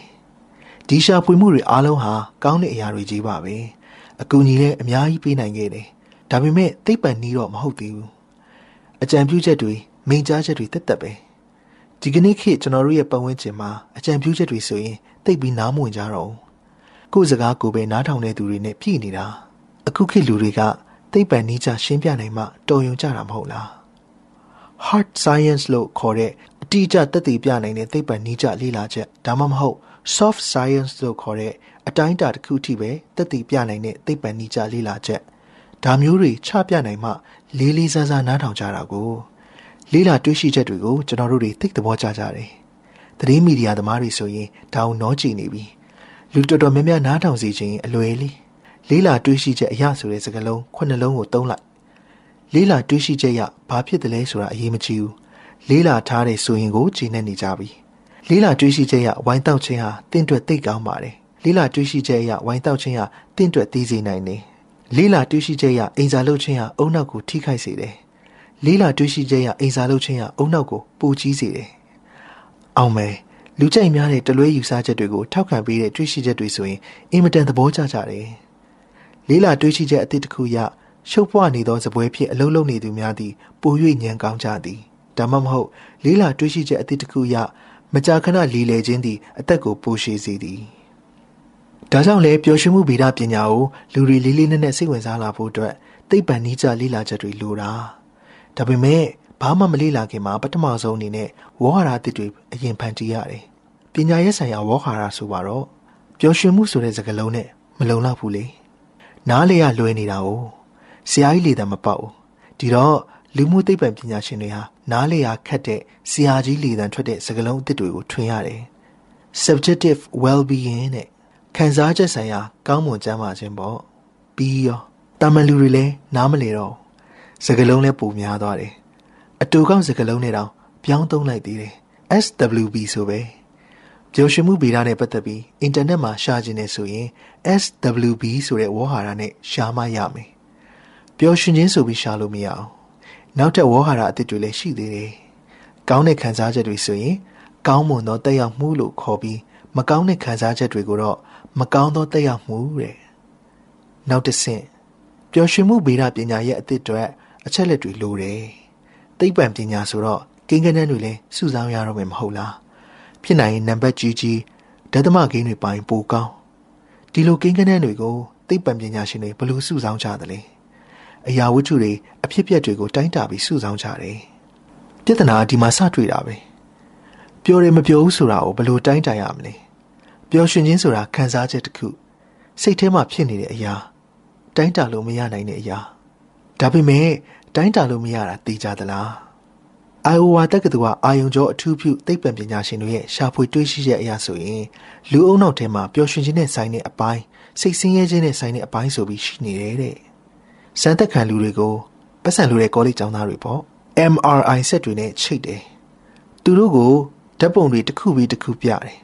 လပိုင်းတွေစော့ကစားနေတဲ့ပုံတွေလှပတဲ့ရှုခင်းတွေစတဲ့စိတ်ချမ်းသာစရာဓာတ်ပုံတွေပြတဲ့အခါ အုံနောက်ရှေ့ပိုင်းရဲ့အစိတ်ပိုင်းတချို့အသက်ဝင်လာတာကိုတွေ့ရတယ်။မျက်နှာတစ်ချမ်းမရှိတော့တဲ့စစ်သားရဲ့တပ်ပုံရေနံတွေအလူးလူးနဲ့တည်နေတဲ့ငှက်တွေစတဲ့စိတ်ဆင်းရဲစရာဓာတ်ပုံတွေပြတော့အုံနောက်ရဲ့ပူပြီးရှေးကြတဲ့အပိုင်းတွေခေဟောင်းလူသားတွေကနေခေတ်သစ်လူသားတွေအဖြစ်မပြောင်းလဲခင်ကတည်းကရှိခဲ့တဲ့အုံနောက်အစိပ်ပိုင်းအသက်ဝင်လာတယ်။လူသားမျိုးစိတ်ဗီဇတိုးတက်ပြောင်းလဲလာတာနဲ့အမျှပျော်ရွှင်ခြင်းကိုခံစားလက်ခံစေတဲ့အုံနောက်အစိပ်ပိုင်းသစ်တွေအုံနောက်အစိပ်ပိုင်းသစ်တွေပိုဖွင့်ပြလာတယ်ဆိုတဲ့သဘောပေါ့။ ဒါစိတ်ဝင်စားစရာဖြစ်လာပြီမျိုးရိုးဗီဇတိုးတက်ပြောင်းလဲလာတာနဲ့မျှလူသားတွေဟာပျော်ရွှင်ခြင်းဆိုတဲ့ခံစားချက်စီကိုတဖြည်းဖြည်းရိမ့်လာကြတာလားပျော်ရွှင်ခြင်းကိုတိုင်းတာဖို့တခြားနည်းလမ်းတွေကိုလည်းစမ်းသပ်ခဲ့ကြသေးတယ်စိတ်ဖိစီးရင်ဖြစ်တဲ့ဟော်မုန်းပြောင်းလဲခြင်းတွေနှလုံးခုန်နှုန်းပြောင်းလဲမှုတွေမျက်နှာဖက်ခြင်းလို့ခေါ်တဲ့ပြုံးတဲ့အကျဉ်းကြီးကိုလိုက်မှတ်တဲ့နည်းတွေအစုံပါပဲဒီနည်းလမ်းတွေအကုန်လုံးဟာအားတက်စရာတချိန်ချင်းကြရင်တော့အဖျားတိုင်းသလိုပျော်ရွှင်ခြင်းကိုလည်းအလွယ်တကူတိုင်းတာလို့ရလာမလား အခုလောလောဆယ်တုတပညာရှင်တွေအများဆုံးသုံးနေတဲ့နည်းကတော့သိပ်ပြီးခင်မမီဘူးနီးပညာတွေလည်းအများကြီးမလိုဘူးရဲ့လူတွေကိုခေါ်ဘလောက်ပြောတယ်လဲဆိုပြီးမေးတဲ့နီးလမ်းမှာတကယ်ပြောတာအခုတလောခမည်းစိတ်ထဲမှာပျော်ရည်လို့ခံစားရလားဗျမေးခွန်းအတားပဲဒီထက်နည်းနည်းပူရင်ပူမယ်နေရင်နေမယ်အခြေခံမေးခွန်းကတော့မပြောင်းကဘာတဝမ်းကလူတွေကိုလွန်ခဲ့တဲ့နှစ်40လုံးလုံးမေးခဲ့တာလေဒီမေးခွန်းပဲဘင်ဟိုဗန်နဲ့သူ့ရဲ့အဖွဲ့သားတွေကတော့ဒီနီးလန်းဟာတော်တော်တိကျတယ်လို့ပြောတယ် ကို့မှာယောဂရှိနေတာကိုမသိဘူးဆိုတာဖြစ်နိုင်တယ်။ဗီဟိုဗန်ကကျွန်တော်ကိုရှင်းပြတယ်။ဒါပေမဲ့ကိုကိုယ်တိုင်မသိပဲပျော်နေတယ်ဆိုတာမဖြစ်နိုင်ဘူး။ခမားပျော်နေတယ်ဆိုရင်ကိုကိုကိုမသိပဲမနေဘူး။ဟုတ်မှာပါ။ဒါပေမဲ့ကျွန်တော်တို့လူသားတွေရဲ့ကိုကိုကိုမသိတဲ့အရေးချင်းကိုရှော့ထွက်လို့တော့မရဘူး။ကိုပျော်ရွှင်မှုကိုကိုသိတယ်ဆိုတာသိကြရဲ့လားကျွန်တော်16နှစ်အရွယ်လောက်တုန်းကပေါ့အရန်ပျော်ရလို့ထင်ခဲ့တာပဲပူပန်စရာမရှိလှုပ်ချင်တာလို့ အခုချိန်ပြန်စဉ်းစားမှသတိထားမိတယ်အဲ့တုန်းကကျွန်တော်စီးကြောက်အသေးအံကွဲနေတာ哦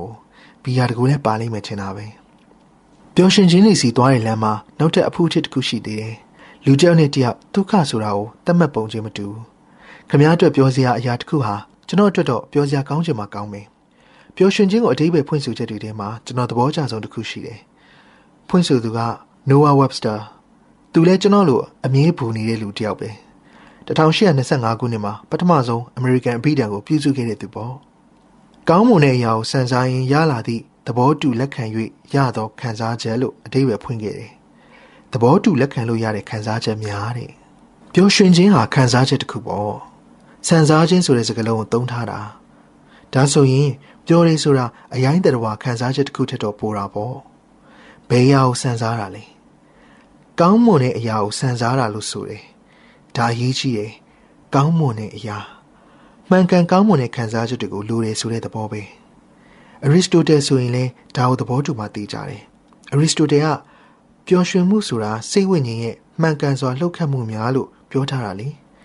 မှန်ကန်တဲ့ဘဝဆိုတာပျော်ရွှင်တဲ့ဘဝဖြစ်တယ်လို့ဆိုလိုချင်တာနောက်တစ်ခုကလွန်ခဲ့တဲ့9မိနစ်လောက်ကဖြစ်ခဲ့တဲ့အရာအစကျွန်တော်တို့ရဲ့ပျော်ရွှင်မှုပမာဏကိုထိခိုက်မှုရှိနေတယ်လွန်ခဲ့တဲ့9မိနစ်လောက်ကလမ်းပေါ်မှာ ပိုက်ဆံကောက်ရထားတဲ့သူကိုမေးတဲ့အခါပျော်ရွှင်မှုပမာဏကနည်းနည်းတော့ပုံမြင့်နေမှာမဟုတ်လားဒါပြဿနာတစ်ခုပဲ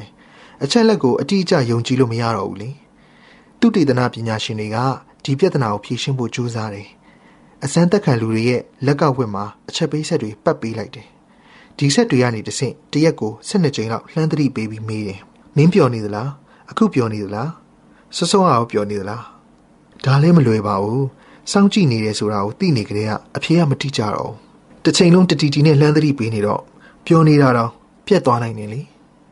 ပြီးတော့လူတော်တော်များများဟာသူတို့ပျော်နေတယ်ဆိုတာကိုအားလုံးကိုသိစေချင်ကြတယ်ဒါကြောင့်လဲမျက်နှာချင်းဆိုင်ထိုင်ပြီးမေးတဲ့လေးလာချက်တွေမှာအီးမေးလ်နဲ့မေးတဲ့လေးလာချက်တွေထက်ပျော်ပါတယ်လို့ဖြေတဲ့သူပိုများတယ်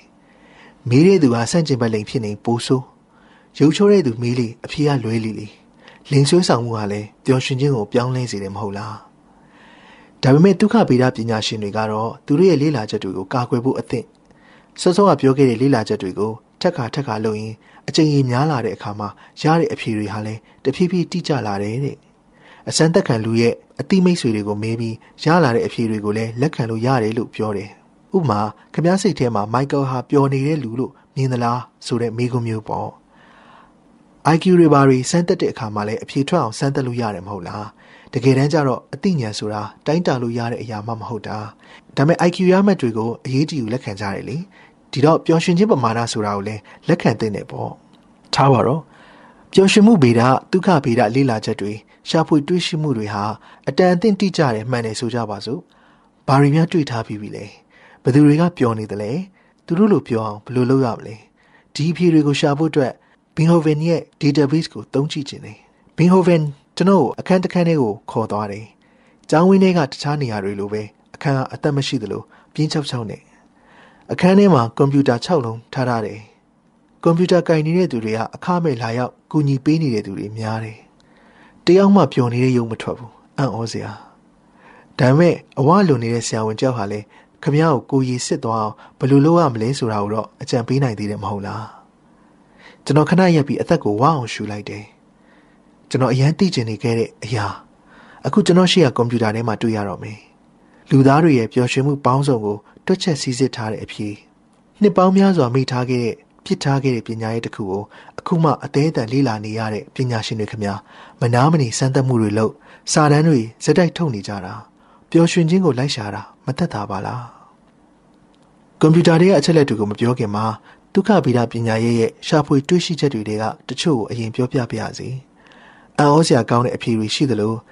ထင်ထားတဲ့အတိုင်းထွက်လာတဲ့အဖြေတွေလည်းရှိတယ်။အပေါင်းသိခင်နဲ့အပြင်ထွက်ရတာကြိုက်တဲ့သူတွေဟာတကူတဲ့သမားတွေထက်ပိုပြောတယ်။အကောင်းမြင်တတ်တဲ့သူတွေဟာအဆိုးမြင်တတ်တဲ့သူတွေထက်ပိုပြောတယ်။အိမ်အောင်ရှိသူတွေဟာလူပြိုအပြိုတွေထက်ပိုပြောပေမဲ့ကလေးရှိတဲ့သူတွေကကလေးမရှိတဲ့သူတွေထက်ပိုပြောနေတာတော့မဟုတ်ပြန်ဘူး။ဘာသာရေးပိုလုပ်တဲ့သူတွေဟာဘာသာမဲ့တွေထက်ပိုပြောကြတယ်။ဘွဲရတဲ့သူတွေဟာဘွဲမရှိတဲ့သူတွေထက်ပိုပြောမယ်။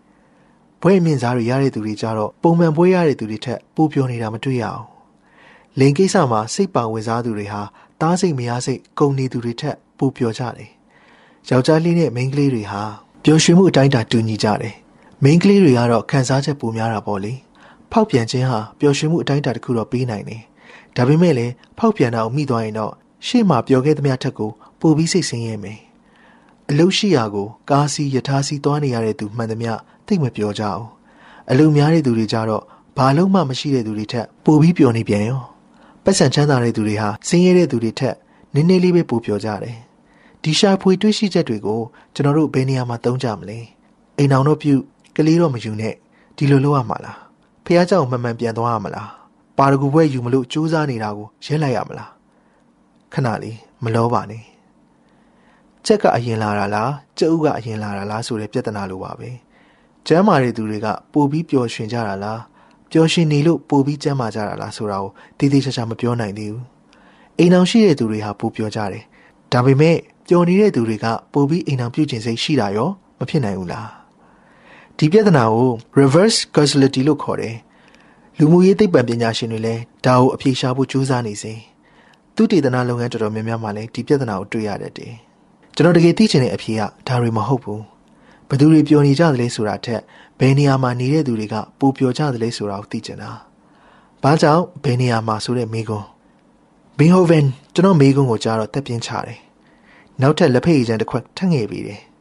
ဒီမိကွန်းကြောင့်တွက်ချက်ရတာတွေပိုရှုပ်သွားတယ်တဲ့ဘယ်နေရာဘယ်နိုင်ငံမှာနေတဲ့သူတွေဘလောက်ပိုပြီးပြောကြသလဲဆိုတာကိုတကယ်ဖြေရှားလို့ရပါမလားကမ္ဘာအပျော်ဆုံးနေရာတွေကိုရှာမဲ့ကျွန်တော်ရဲ့ခီးစဉ်ဟာ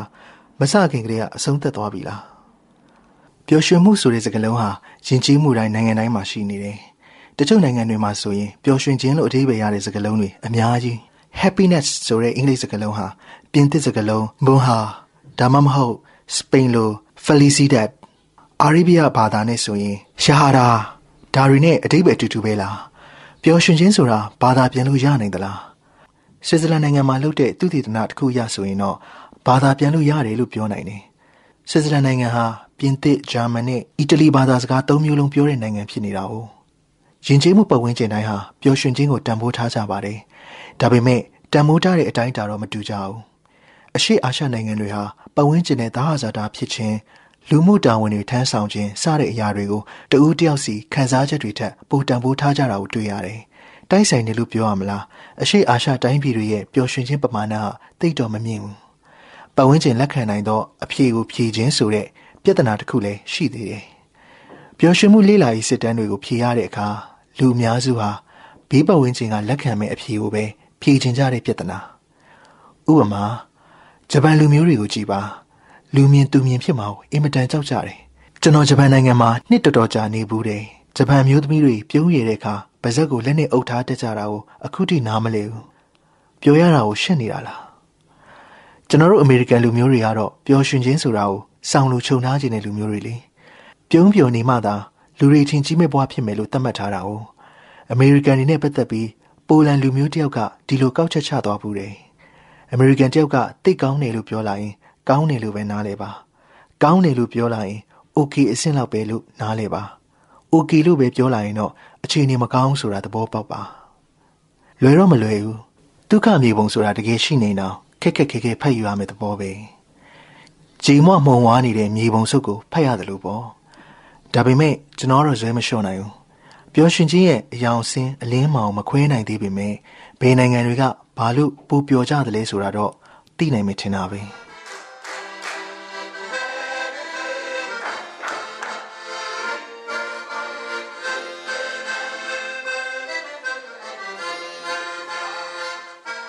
ဒေတာဘေ့စ်ကိုလွတ်လွတ်လပ်လပ်ကြည့်ဖို့ဘင်ဟိုဗန်ကကျွန်တော်ကိုခွင့်ပေးလိုက်တယ်။မကြည့်ခင်ကျွန်တော်ကိုသတိပေးလိုက်သေးတယ်။တွေ့ထားတဲ့ဖြေတွေကိုခမားကြိုက်ချင်မှကြိုက်မယ်။ဘာဖြစ်လို့လဲဗျ။သူကရှင်းပြတယ်။အပျော်ရွှင်ဆုံးနေရာတွေဟာကျွန်တော်တို့ခန့်မှန်းထားတဲ့အချက်လက်တွေနဲ့မကိုက်ညီတာတွေများတယ်တဲ့။ဥပမာ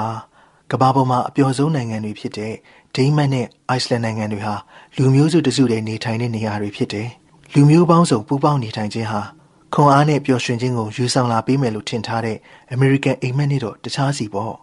နောက်ထပ်တွေးရှိချက်တစ်ခုကပိုဆိုးတယ်အဲ့ဒီတွေးရှိချက်ကြောင့်ဘင်ဟိုဘန်တယောက်လူမှုသိပ္ပံအတိုင်းဝိုင်းမှာအပေခံရတယ်လို့တောင်ဖြစ်သွားခဲ့ဘူးတဲ့တဲ့ဘင်ဟိုဗန်ရဲ့အတွေ့ရှိချက်အရဆိုရင်လူတဦးချင်းစီရဲ့ဝင်ငွေကွာခြားမှုဟာနိုင်ငံတစ်ခုရဲ့ပျော်ရွှင်ခြင်းပေါ်မှာတိတ်ပြီးတက်ရောက်မှုမရှိဘူးလို့ဆိုတယ်လူဒန်းစားမျှတတဲ့နိုင်ငံတွေဟာလူဒန်းစားအင်မတန်ကွာဟတဲ့နိုင်ငံတွေထက်ပိုပြောနေတာမတွေ့ရဘူး ကျုပ်ပေါင်းပါတွေကဒီအဖြေကိုသိမကြိုက်ကြဘူးဘင်ဟိုဗန်ကပြောတယ်လူမှုသိပ္ပံနယ်ပယ်မှာမတူညီခြင်းဟာအရေးကြီးတယ်ဗျတချို့လူတွေဆိုရင်သူတို့ရှိရေးတစ်ခုလုံးလူဒန်းစားမတူညီခြင်းဆိုတဲ့ theory အပေါ်မှာအခြေခံထားတာကမ္ဘာအပြောဆုံးနေရာတွေစီရှာပုံတော်ထွက်ခြင်းဟာတော်တော်ကောင်းကိုက်စေတဲ့အရာပါလားကွန်ပျူတာ mouse ကိုတစ်ချက်ချင်းနှိပ်ချင်ထင်မထားတဲ့လျှို့ဝှက်ချက်တွေအံ့အားသင့်စရာရှာဖွေတွေ့ရှိချက်တွေတစ်ခုပြီးတစ်ခုကျွန်တော်မြင်လိုက်ရတယ် ကမ္ဘာအပြောဆုံးနိုင်ငံတွေဟာပျော်ရွှင်မှုပမာဏမြင့်မားသလိုကိုကိုကိုတက်တည်နှုံးနဲ့မြင့်ကြတယ်ဘာသာရေးကိုင်းဆိုင်သူတွေဟာပိုပြောတာတော့မှန်တယ်ဒါပေမဲ့အပျော်ရွှင်ဆုံးနိုင်ငံတွေဟာဘာသာရေးကိုင်းဆိုင်တဲ့နိုင်ငံတွေမဟုတ်ပြန်ဘူး။အော်ပြီးတော့အံ့ဩစရာတစ်ခုရှိသေးတယ်။ကမ္ဘာအင်အားအကြီးဆုံးအချမ်းသာဆုံးအမေရိကန်နိုင်ငံဟာပျော်ရွှင်မှုနယ်ပယ်မှာတော့အင်အားမကြီးရှာဘူး။ကျွန်တော်ရဲ့ Rotterdam ရဲ့တွေဟာ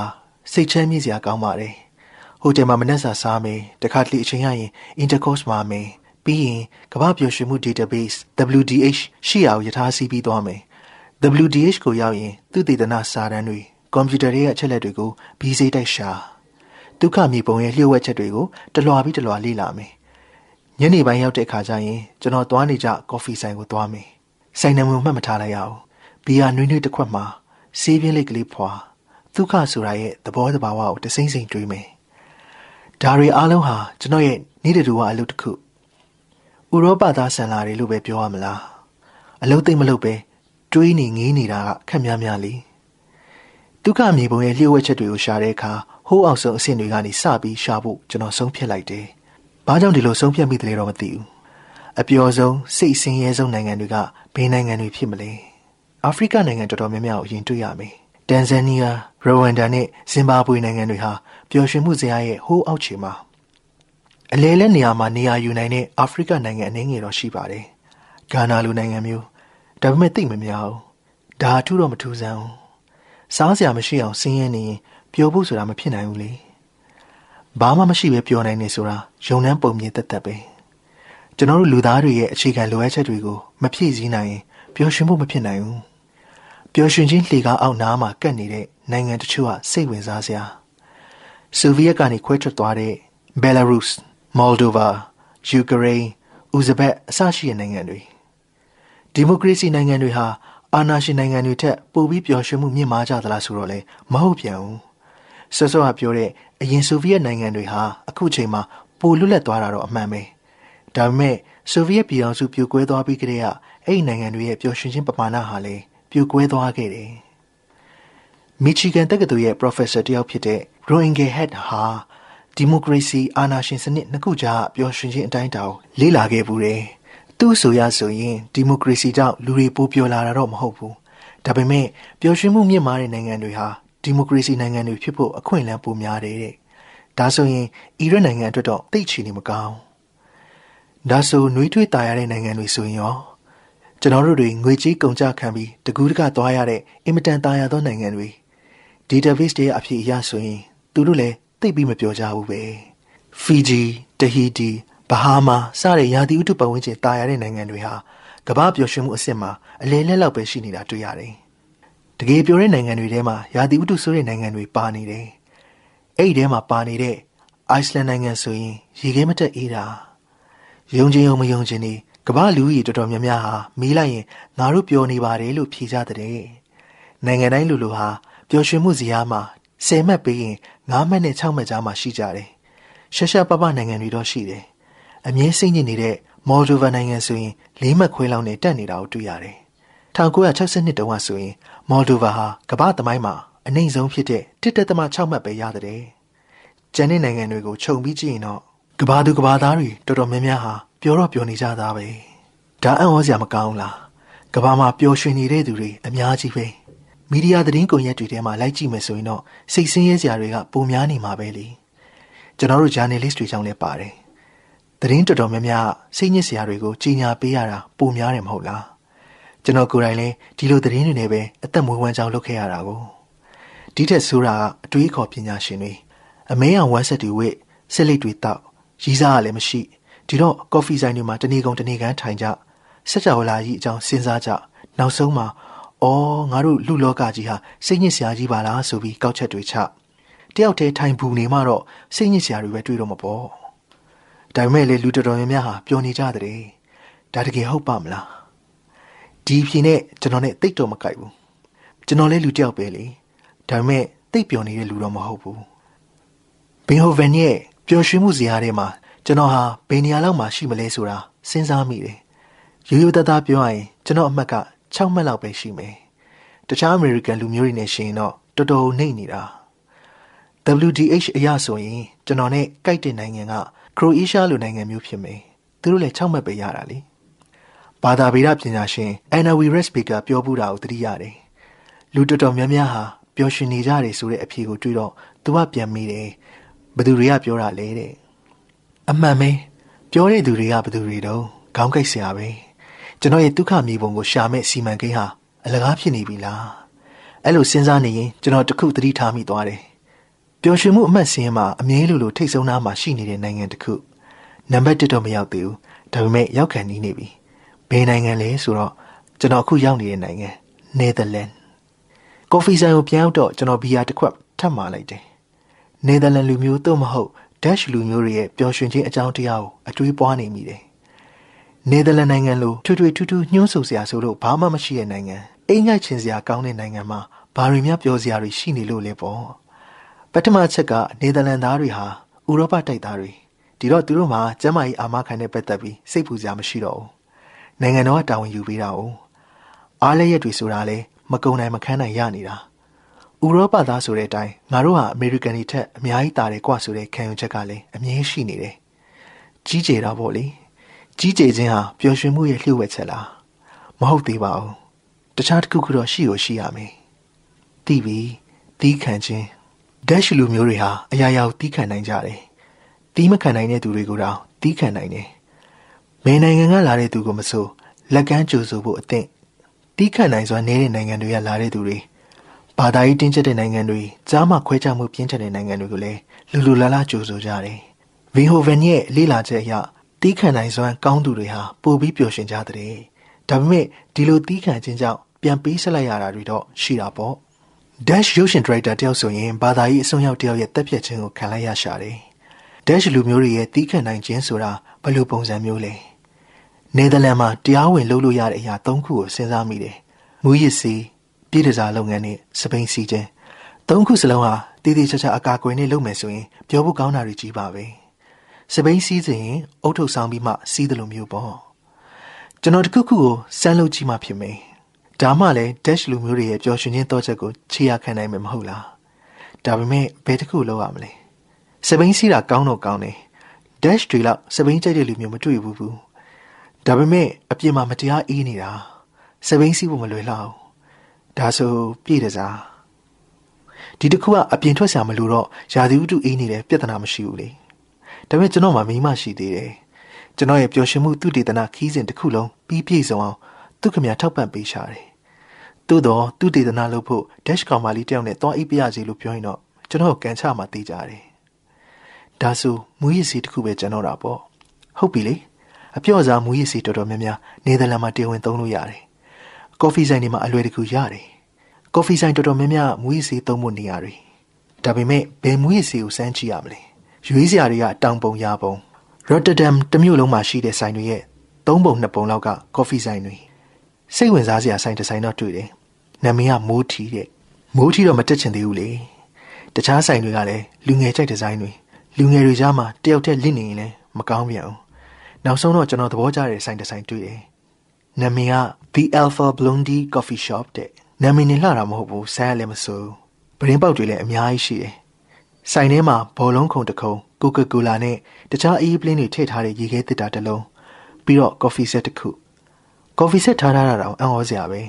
ဒီလိုဆိုင်ထဲမှာဘယ်သူမှကော်ဖီမတောက်ကြဘူးလေအလှထားထားတာဖြစ်မယ်ထင်ပါတယ်ဆိုင်ထဲမှာ1980ဝန်းကျင်ကတချင်းတွေဖွင့်ထားတယ်နိုင်ငံမှာချိတ်ထားတဲ့ပကြီးကားစီကျွန်တော်မျက်စိကရောက်သွားတယ်6တန်းကလေးကြောက်ဆွဲထားတဲ့လက်ရနဲ့ပကြီးကားထဲမှာဆွဲထားတာတစ်ပင်တစ်ပင် အဲ့တစ်ပင်ကိုဝင်ဆောင်ထားတဲ့ကားတစ်စီးကားတာယာပုတ်ကြောင်းတွေကမိုးကုတ်ဆက်ဝိုင်းဘက်စီတဖြည်းဖြည်းပြောက်သွားတယ်။အောက်မှာစာတကြောင်ရေးထားတယ်။တချို့လမ်းတွေဟာမူးနေတဲ့စိတ်ထဲမှာပဲရှိနေတာ။တတိပေးချက်လားကြော်ညာလားတော့ကျွန်တော်လည်းမသိ။ဆိုင်ထဲမှာရှိနေတဲ့သူတွေကြည့်ရတာပုံမှန်ဖောက်တယ်တွေဖြစ်မယ်။ကျွန်တော်ကြောက်ကလွှဲရင်ပေါ့။ငငယ်တော့အကြောင်းသားဘဝကိုတတိရသွားတယ်။ခက်မိုက်မိုက်လူတွေကြားဝင်ရောဖို့ကြိုးစားခဲ့ပေမဲ့မအောင်မြင်ခဲ့ဘူးလေ။ အသားညွညွနဲ့လူတယောက်ကျွန်တော်မဲညူးလာပေးတယ်။ဒီနေ့အထူးစီစဉ်နေနဲ့ယူရီးယားစီးကြောက်ရမယ်တဲ့ကျွန်တော်ဘာပြန်ပြောရမှမသိဖြစ်နေတယ်ဘာမှရမှမသိဖြစ်တဲ့အခါကျွန်တော်လုပ်နေကြအတိုင်းသူ့အကြံဉာဏ်ကိုပဲတောင်းလိုက်ပါတယ်ဘာကောင်းလဲလူကြိတ်များတာပါလေပေါ့ပြင်းတာကြိုက်လားပြောတာကြိုက်လားခမသူကမေးတယ်ပြောတာပေးပါဒါဆိုမိုရိုကန်ကောင်းနေစရာကျွန်တော်သူ့ကိုယူရို9ဒေါ်လာပေးလိုက်တော့အညိုရောင်အတုံးတုံးပါတဲ့အထုပ်ကလေးကျွန်တော်ယူလာပေးတယ် ဒစိကောင်းရွေလောက်ပဲရှိမယ်ထင်တယ်အဲ့ဒီအတုံးကိုဘာလို့ရမလဲမသိငေးတငယ်ချင်းရက်စတီကိုပဲဖုန်းဆက်မေးရမလားဒီကောင်ကတော့ဒီကိစ္စတွေမှာဆရာတဆူပဲဈေးကြောက်လေးတဲ့နေရာမှာပါတကူအခုတော့ရှေ့နေဖြစ်နေပြီတားနဲ့မယားနဲ့လှမ်းမေးရင်တော့ပြောပြမှာပဲတက်တိပညာမနေတာမဟုတ်လားဒီတိုင်းမြူချပြီးအေးအေးနဲ့မျောချလိုက်ရမလားနောက်ဆုံးတော့ကျွန်တော်ဘေးနားမှာထိုင်နေတဲ့မုတ်စိတ်နဲ့လူတယောက်ကမညီနိုင်တော့ပဲထလာတယ်ဘာမှမပြောပဲကျွန်တော်လက်ထဲ ကြောင်ကရန်းကင်ထားတဲ့အတုံးကိုလှမ်းယူတယ်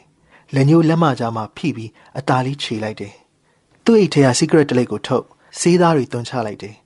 စောစောကခြေချလိုက်တဲ့အမုံတွေစိတ်လိပ်ပြောင်းခွန်တွေကိုတိတ်ထဲတယ်ဟိုနာနေနေဒီနာနေနေပုတ်တယ်ပြီးတော့ကျွန်တော်လက်ထဲပြန်ထည့်ပေးတယ်ကျေးဇူးတင်ကြောင်းပြောပြီးကျွန်တော်မီးညှိလိုက်တယ်စမ်းသက်ချက်အောင်မြင်သည်ပေါ့လေသတိထားမိလိုက်တဲ့အရာနှစ်ခုရှိတယ်နံပါတ်1မိုရိုကန်ကကောင်းတော့ကောင်းတာ နံပါတ်2ခိုးကြောင်ခိုးဝဲလောက်ရတဲ့အရာတွေရဲ့ပျော်ရွှင်တဝက်ဟာခိုးကြောင်ခိုးဝဲလှုပ်ခြင်းဖြစ်တယ်အခုလိုပေါ်တင်ကြီးတရားဝင်လုပ်ရတဲ့အခါအပျော်တဝက်ရော့သွားတာတော့အမှန်ပဲကောလိကျောင်းတော်အဆောင်မှာရက်စတီနဲ့အတူဆေးကြောက်ခိုးရှူရသလောက်ဘယ်ပြောမလဲမိုရိုကန်ဆွမ်းမှာလွင့်လူးနေရင်ကျွန်တော်တွေးမိတယ်ဒီလိုသာအမြဲတမ်းခံစားနေရမယ်ဆိုရင်ကျွန်တော်ပျော်မှာလား Alpha Blondie Coffee ဆိုင်ထဲမှာပျော်ရွှင်ခြင်းရှာပုံတော့အဆုံးသတ်လို့ရပြီလား ကဘာပေါ်မှာအပျော်ဆုံးနေရာဆိုတာဒီနေရာပဲလားအမြဲတမ်းပျော်ရွှင်ခြင်းနဲ့ပတ်သက်ပြီးအတွေးခေါ်ပညာရှင် Robert Nozick ရဲ့ဆွေးနွေးချက်ကစိတ်ဝင်စားဖို့ကောင်းတယ်။ Nozick အနေနဲ့ဆေးကြောက်ရှူဘူးသလား။မိုရိုကန်ကြိုက်သလားတော့ကျွန်တော်လည်းမသိဘူး။ပျော်ရွှင်ခြင်းနဲ့ဒုက္ခချမ်းသာခံစားချက်တွေကိုအသေးအတန်စဉ်းစားခံဖွင့်ခဲ့တာတော့သိကြတယ်။ခံစားချက်ရန်တရားလို့နာမည်ပေးထားတဲ့အတွေးခေါ်စမ်းသပ်ချက်တစ်ခုကိုလည်းတီထွင်ခဲ့တယ်။စမ်းသပ်ချက်ကဒီလို အတော်ဆုံးသိပ္ပံပညာရှင်တွေပူးပေါင်းပြီးပျော်ရွှင်ခြင်းအရာသာကိုပေးစွမ်းနိုင်တဲ့စက်ရန်တရားတစ်ခုတီထွင်နိုင်ပြီဆိုပါစို့။အဲ့စက်ကခမရရဲ့ကျမ်းမာရေးကိုလည်းမထိခိုက်စေဘူး။ဆက်ချုပ်ရင်းနိုင်ခြင်းလည်းမရှိဘူး။ခမားတည်တဲ့အထိပျော်ရွှင်ခြင်းဆိုတဲ့ခံစားချက်ကိုအဆက်မပြတ်ခံစားရမယ်။ဒါဆိုရင်ခမားအဲ့ဒီဆက်ထဲကိုဝင်မလား။မဝင်ဘူးလို့ဖြစ်ရင်ဘဝမှာပျော်ရွှင်ခြင်းတစ်ခုတည်းရှိုံနဲ့မလုံလောက်ဘူးဆိုတာကိုသက်သေပြလိုက်တာပဲမဟုတ်လား။ကျွန်တော်တို့ဟာပျော်ရွှင်ခြင်းကိုစူးစမ်းရယူခြင်းတာခံစားခြင်းုံတက်တက်မဟုတ်ဘူး။ ပျော်ရွှင်မှုတွေကိုတောင်တောင့်တခြင်းတောင့်တမိမယ်။စိတ်ဆင်းရဲဘူးမှစိတ်ချမ်းသာခြင်းကိုခံစားနိုင်မှာမဟုတ်လား။စိတ်မကောင်းစရာပဲကျွန်တော်လည်းအဲ့ဆက်ထဲကိုမဝင်ခြင်းဒါကြောင့်အခုကော်ဖီဆိုင်ကိုနောက်တစ်ခါထပ်လာပြမယ်မထင်ဘူးနှမျောစရာတော့ကောင်းတာမိုရိုကန်ရတာကတော်တော်ကောင်းတာ哦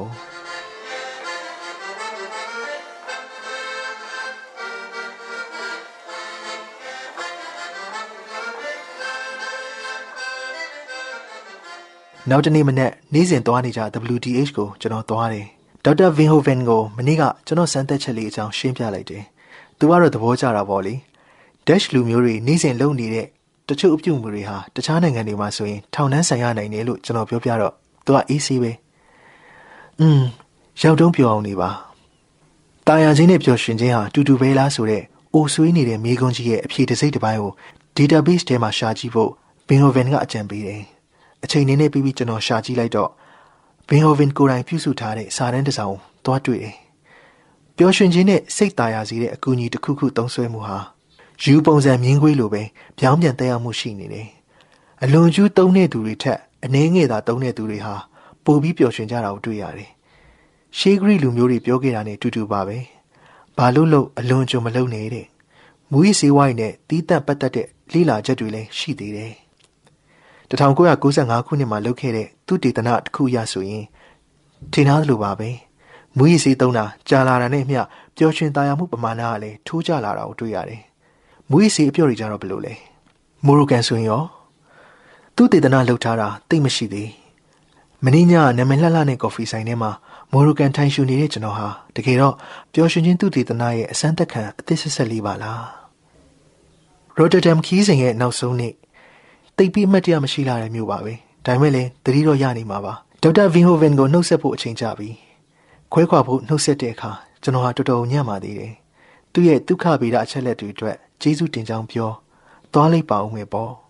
အခန်းထဲကမထွက်ခင်နောက်ဆုံးအနေနဲ့ကျွန်တော်လှမ်းမေးလိုက်တယ်ဒေါက်တာလုတ်ကပြောဖို့တော့ကောင်းတာဒေါက်တာဗင်ဟိုဗန်ကျွန်တော်နားမလည်တဲ့မျက်လုံးနဲ့ကြည့်တယ်ဗျာအော်လူတွေကိုပြောစီခြင်းနဲ့စိတ်နဲ့အလုပ်လုပ်နေရတာဆရာအတွက်စိတ်ချမ်းသာကြကောင်းပါပဲလို့ပြောတာ ဟင်းအဲ့လိုလည်းမဟုတ်ဘူးဒါပေမဲ့ဒေါက်တာတသက်လုံးဒီအလုပ်တစ်ခုတည်းကိုပဲတဲကြီးမဲကြီးလုပ်ခဲ့တာမဟုတ်ဘူးလားဟုတ်တယ်လေဒါပေမဲ့လူတွေပြောတယ်မပြောဘူးဆိုတာကျွန်တော်အတွက်အရေးမကြီးဘူးပိုပြောတဲ့သူတွေပိုစိတ်ဆင်းရဲတဲ့သူတွေရှိနေတဲ့၍တနည်းပြောရရင်နံပါတ်တွေ theory တွေထွက်လာနေတဲ့၍ကျွန်တော်အလုပ်ကဆက်လုပ်လို့ရတယ်မဟုတ်လားကျွန်တော်ကြောင်တောင်တောင်နဲ့ရက်နေမိတယ်ကျွန်တော်စိတ်ထဲမှာထင်ထားခဲ့တာမှားနေပြီပေါ့ဒေါက်တာဗင်ဟာကျွန်တော်လိုပျော်ရွှင်ခြင်းရဲ့တောချက်ကိုလိုက်ရှာနေသူမဟုတ်ပါလား ဗင်ဟိုဗန်ဟာဒိုင်လူကြီးတယောက်တက်တက်ပဲအမှတ်တွက်ဖို့ကိုပဲစိတ်ဝင်စားတာဘယ်သူနိုင်တယ်လဲဆိုတာသူ့အတွက်အရေးမပါဘူးဒုက္ခဗေဒပညာရဲ့ရဲ့ပြဿနာအရင်းမြစ်ကိုကျွန်တော်ရေးတီးတီးမြင်လာရတယ်ပျော်ရွှင်ခြင်းရဲ့နောက်ကိုလိုက်ရင်ဒုက္ခဆိုတဲ့အရာကိုနံပါတ်တစ်ခုဖြစ်ပြောင်းပစ်လိုက်ကြပြီတွက်မယ်ပေါင်းမယ်နှုတ်မယ်ကွန်ပျူတာတွေကိုထည့်မယ်အဖြေထွက်လာတဲ့အခါအနှစ်သာရဟာစင်းစရာတစ်ခုတတ်တာစင်းစရာဆိုတာကျွန်တော်အတွက်ကဘာမှာပြောစရာမကောင်းဆုံးအရာ WDH ကိုလာကြည့်တဲ့ခီးစဉ်ဟာကျွန်တော်အတွက်ကောင်းတဲ့စတင်ခြင်းတစ်ခုပါပြီးပြည့်စုံသွားတာတော့ဘယ်ဟုတ်မလဲသူတေသနာစာတန်း8000နီးပါးလောက်ထဲမှာအမှုပညာကပေးတဲ့ပျော်ရွှင်ခြင်းအကြောင်းရေးထားတာတခုမှမတွေ့ခဲ့ဘူးရုပ်ရှင်တကားကြည့်လိုက်ရလို့ပျော်သွားတဲ့အကြောင်းလည်းမဖတ်လိုက်ရအောင်ကြပြတစ်ပုတ်ကြားလိုက်ရလို့စိတ်ချမ်းသာသွားတဲ့သူတွေအကြောင်းလည်းမပါဘူးပျော်ရွှင်ခြင်းကိုရစ်ပတ်ချီနှောင်ထားတဲ့မမြင်နိုင်တဲ့ကြိုးတွေအများကြီးရှိအောင်ပဲဒီကြိုးတွေဟာကွန်ပျူတာထဲမှာရှိမနေတာတော့သိကြပါတယ် ဘင်ဟိုဗင်ရဲ့ database ထဲကနေအပိုင်းစာတွေကိုရလိုက်တယ်အပိုင်းစာတွေကိုရလိုက်တယ်ကျန်တဲ့အစိတ်ပိုင်းတွေကိုတော့ကျွန်တော်စိတ်နှလုံးနဲ့ဆက်ရှာမှာပဲစင်းရဲချမ်းသာမရွေပူခြင်းပူအေးခြင်းအေးပျော်ရွှင်ခြင်းရဲ့ခြေရာနောက်ကိုကျွန်တော်ဆက်လိုက်အောင်မယ်ဒုက္ခမြေပုံရဲ့ပထမဆုံးအပိုင်းအစတချို့စုပ်ကိုင်းရင်ရော့တဒမ်ဘူဒါယုံမှာယထာပေါ်ကိုကျွန်တော်တက်တယ်ယထာရဲ့ရွေ့လျားမှုနောက်မှာနေသာလန်နိုင်ငံရဲ့လေကွင်းရှုခင်းတွေတရရကြံခဲ့တယ် ကျွန်တော်စိတ်ထဲမှာထင်မထားပဲပေါ့ပါသွားတယ်လွတ်လပ်သွားတယ်ဘာကြောင့်လဲတော့မသိနေသာလန်ခီးစဉ်ဟာကျွန်တော်အတွက်တာယာခဲ့ပါတယ်ဘီယာကောင်းကောင်းတောက်ခဲ့ရတယ်စီးရောက်ကောင်းကောင်းလေးရှူခဲ့ရတယ်ပျော်ရွှင်ခြင်းသိလွန်စားတချို့ကိုလည်းရခဲ့သေးတယ်ကျွန်တော်စဉ်းစားမိတယ်တီးခန့်ခြင်းဆိုတာကောင်းပါတယ်ဒါပေမဲ့တီးခန့်ခြင်းကနေမတုံမလုံနေခြင်းစီကိုအလွယ်တကူကူးပြောင်းသွားနိုင်တယ်မတုံမလုံပဲထူးမခြားတာနေခြင်းဟာပျော်ဖို့မကောင်းတာတော့အမှန်ပဲ ပြီးတော့ကျွန်တော်ဆိုတဲ့ကောင်ဟာလည်းစီးနဲ့ပေါင်းထဲမှာနေပြောမှာထိမ့်မနိုင်သိမ်းမရဖြစ်ဖို့အင်မတန်လွယ်တဲ့သူကိုကျွန်တော်သာနေသလန်ကိုပြောင်းနေမယ်ဆိုရင်သိခံမယ်မထင်ဘူးမိုရိုကိုမီကိုမိုင်းနေကြမှာကောင်မလေးတတိုင်းနဲ့ငါးပါးမှောက်ပါမဖြစ်ဘူးနေသာလန်ဟာကျွန်တော်အတွက်မဟုတ်ပါနောက်တနိုင်ငံဟာပူစင်ပြေမလားတော့မသိနိုင်နောက်တနိုင်ငံမှာယထာတွေအမြဲအချိန်မှန်တယ်လမ်းတွေဟာလည်းတိတ်တန့်ရှင်းတယ်တီးခံစိတ်လည်းတိတ်မရှိဘူးနောက်တနေရာကတော့ဆွစ်ဇာလန်